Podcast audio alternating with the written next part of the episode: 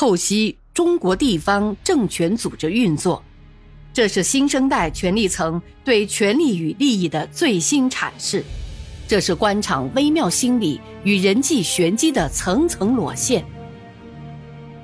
请听现代官场小说《生死博弈》。北京之行出奇的顺利，大队人马都回到了新阳。柳王明和王道广带上一个办公室的干部，还有一件重要的事要办。他们决定去一趟江北省，让新阳驻京办事处安排一辆车前往。王道广向驻京办事处交代的任务是：柳市长要去江北考察城市改造，让办事处安排一个最好的司机，技术好，身体好，人品好。所谓人品好，当然是只干事不多话的人。办事处的主任当然很明白。道广啊，这次我们出差完全自助，不要找沿途任何接待单位，哪里饿了就在哪里吃，哪天黑了就哪里住，也检验一下我们的生存能力，还可沿途看到一些更真实的情况。那当然，我不是更轻松了吗？是啊。这些天你也很辛苦，好好放松一下吧。其实也没什么，现在的社会只要有钱，走遍天下也可以。时间你要掌握好，要在老人家生日的当天赶到。你还要再核准他家的地址，临时去问路就耽误时间了。第二天一早，一行人趁着清早人少、车流量少就出城了。用不了很长时间，就上了京石高速公路。太阳已经升得老高，深秋的华北平原，天空湛蓝，风和日丽，秋高气爽。一望无际的田野，在微微秋风中已是一派萧瑟。远处的田园村落也披上了一幕土灰色，同碧空万里的蓝天形成强烈的反差。汽车在高速路上快速飞奔着。柳王明和王道广坐在后座，一上车，大家都忙着看车窗外不断闪过的田野，偶尔议论着车前发生的一些事情。一上河北的高速，路边晃过的一些小镇，不时可以看到门前挂着各种大小红灯笼的小吃店，引起了王道广的兴趣。下面写下各种店名、各种绞尽脑汁儿招揽顾客的广告词儿。市长。我来讲故事给你们解解闷儿，好吧？这样，除了司机，咱们三个轮流，一人一个。你先开始。嗯，有什么要求呢？没什么要求，故事也行，段子也行，顺口溜也行，就是要有点味精，要好笑。啊，好吧，那就规定都来三级的吧。我先来，你接着。刚才我看见那个挂的灯笼路边的店，我想起了一个故事。说的是一位领导干部啊，去老家过春节，一家人坐着一台车，到吃午饭的时候，就在一家路边店停了下来，准备随便吃点坐下来后呢，服务员拿来菜单让他点菜。这个领导翻了翻菜单，说：“哎呦，城里的菜我们都吃腻了，既然到了乡下来，就应该吃点有点特色的菜。你给我们介绍一下，你们都有些什么本地特色菜呀？味道比较好的。”老板娘此时呢，眨眨眼就报出了几个菜名儿。领导表示非常同意，最后还要了一个土鸡。哎，这下老板娘做难了，说没有。为什么呀？要洋鸡还有几只，土鸡都放假回家过年去了。啊？土鸡还放假？啊？不过老板，您一定要，我来给你想想办法。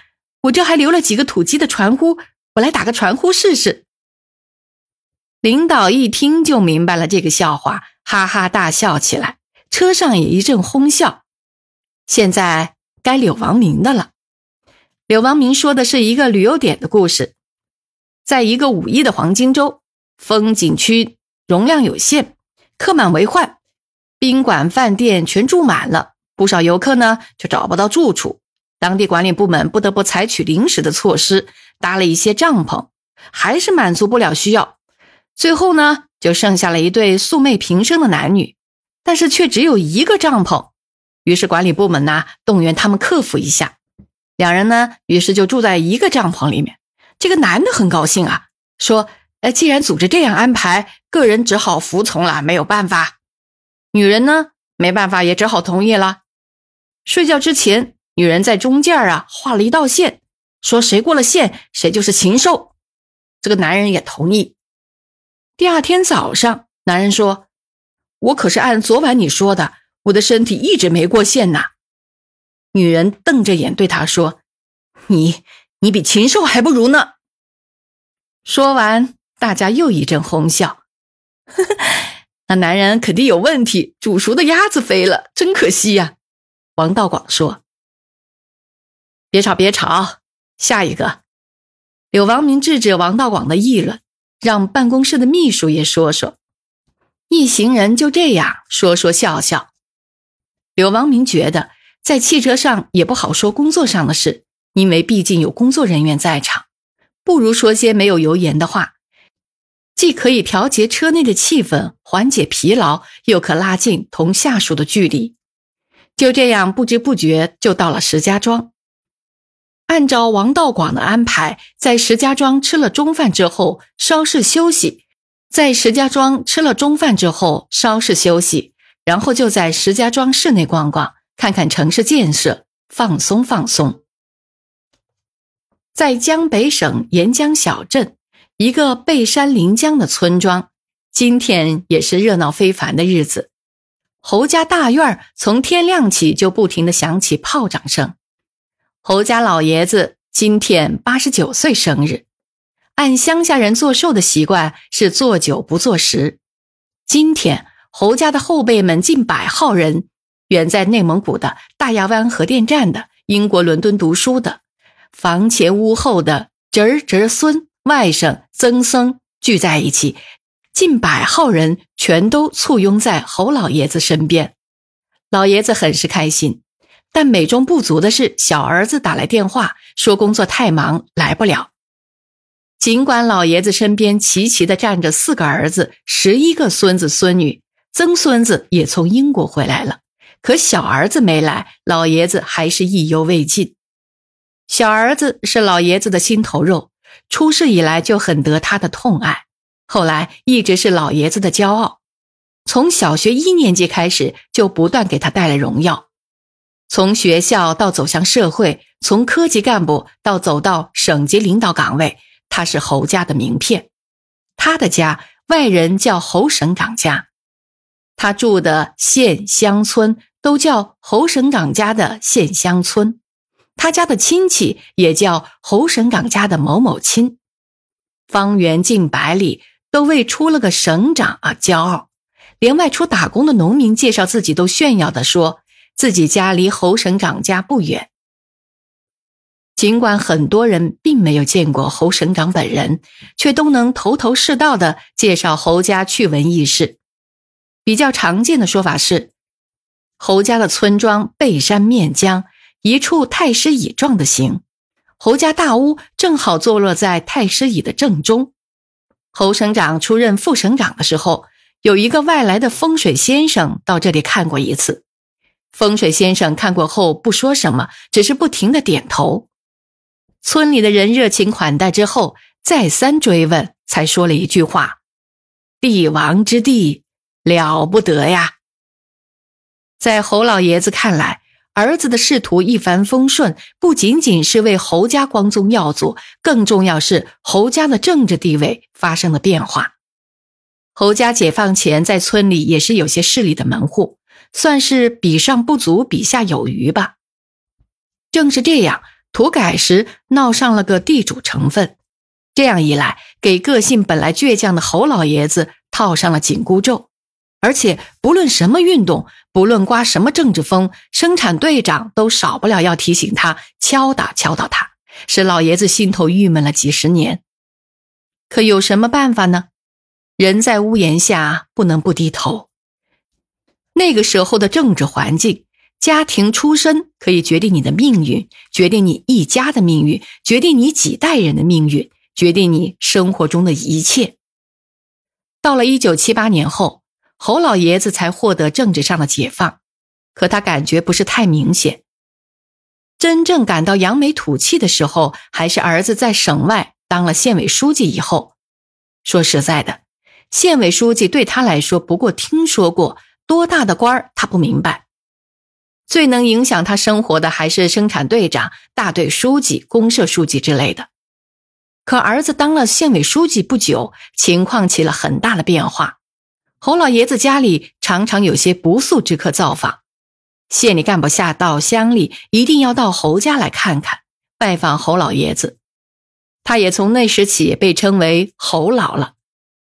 这些县委县政府的领导们客气的让侯老爷子有些过意不去，常常会带一些市面上少有的、包装精美的、本地买不到的吃的用的东西给他。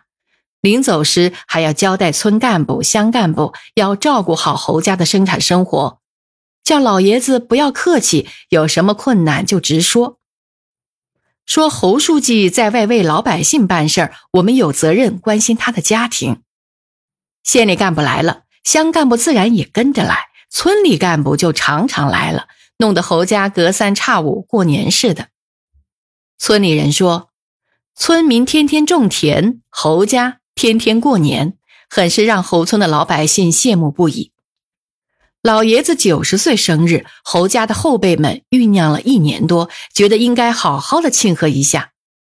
这个想法传到了乡里村里，得到了两级组织的大力支持。但实际上各有各的想法。侯省长自从担任副省长以来，就一直没来家乡看过。虽然不在本省工作，但由于他的面子。本省方方面面都很关照，也给村里解决了不少问题。乡村公路、水利灌溉设施、长江围堤的退耕还田，省里县里没少给钱。老爷子过九十岁生日，小儿子按理不能不到场。外省的省长一来，本省的省长也不能不来看看。要知道，新来的省长还没到过这个县呢。县乡的父母官也想借这位给老人祝寿的孝子，引来本省的省长，使县里的工作在省长的脑子里有个位置，以后啊找省长也方便一点。可老爷子也有自己的想法，九十岁的人了，过一天得一天，一家人借这个机会聚一下也实在难得。儿孙们都大了，都有自己的事业，逢年过节都难得聚在一起，何况。人生有几个九十岁呢？自己能活到这个年龄，也是祖上的气数。再说，自从土改背了个地主的成分，在村里乡里也受过不少冤枉气。自己做寿，乡里县里少不了来些头头脑脑的，也给那些曾经在自己头上颐指气使的人看看。三十年河东，三十年河西，风水轮流转，这回可转到我们侯家了。儿子能在政治舞台上走到现在这个位置，算是祖宗积德，算是光宗耀祖了。借这个机会给后辈们一个激励，让侯家的孙辈们继往开来，政界的步步高升，商界的财源广进，孩子们天天向上，侯家的气脉永昌，也算是自己余生的一片苦心。当然，虽然老爷子身板不咋样，但脑子还清醒。儿子不能到场是他预料之中的事儿，毕竟身居高位，又是朝廷命官，几千万人口的一个省，也算是日理万机，身不由己。一言一行，上有中央管着，下有老百姓看着。孙子来了，媳妇来了，也算是给足了面子，够了。老爷子的儿子、孙子、叔伯、侄子、侄孙、姑表、姨表。藤藤蔓蔓，枝枝叶叶，所有的下辈们都有着各自需要解决的各种问题，都想借着老爷子拜寿的机会见见这位神奇的传说中的亲戚，希望他能说句话，打个招呼，或写个条子，或给个暗示，以解决小孩子们上学、就业、当兵的问题，或是通过他介绍个工程、推销些产品之类的，如此这般，在他们眼里。这些在老百姓看来比登天还难的事儿，一个省长不过举手之劳。也有的亲戚纯粹是来瞧热闹的，除了在电视上，他们还没见过活跃在政坛上的省长。况且同自己还有那么一点虽然遥远，但还扯得上的亲戚关系，这也是生活中一段值得自豪的经历。所以，他们也极力主张老爷子九十寿辰应该好好庆祝一下。就这样，老爷子的九十寿辰是在百分之九十九对百分之一的赞成和反对声中筹划进行的。那百分之一的反对，当然就是当省长的儿子了。在反对无效的情况下，他又画出了“三要三不要”的框框，要注意影响，不要铺张，要简单，不要搞得太复杂，要严格按规定办事。不要收人钱财礼物。老人家身体健康就是对晚辈人的最大幸福，不在乎什么形式。老爷子听了儿子传来的话，觉得也有道理，叮嘱他们按小弟说的张罗。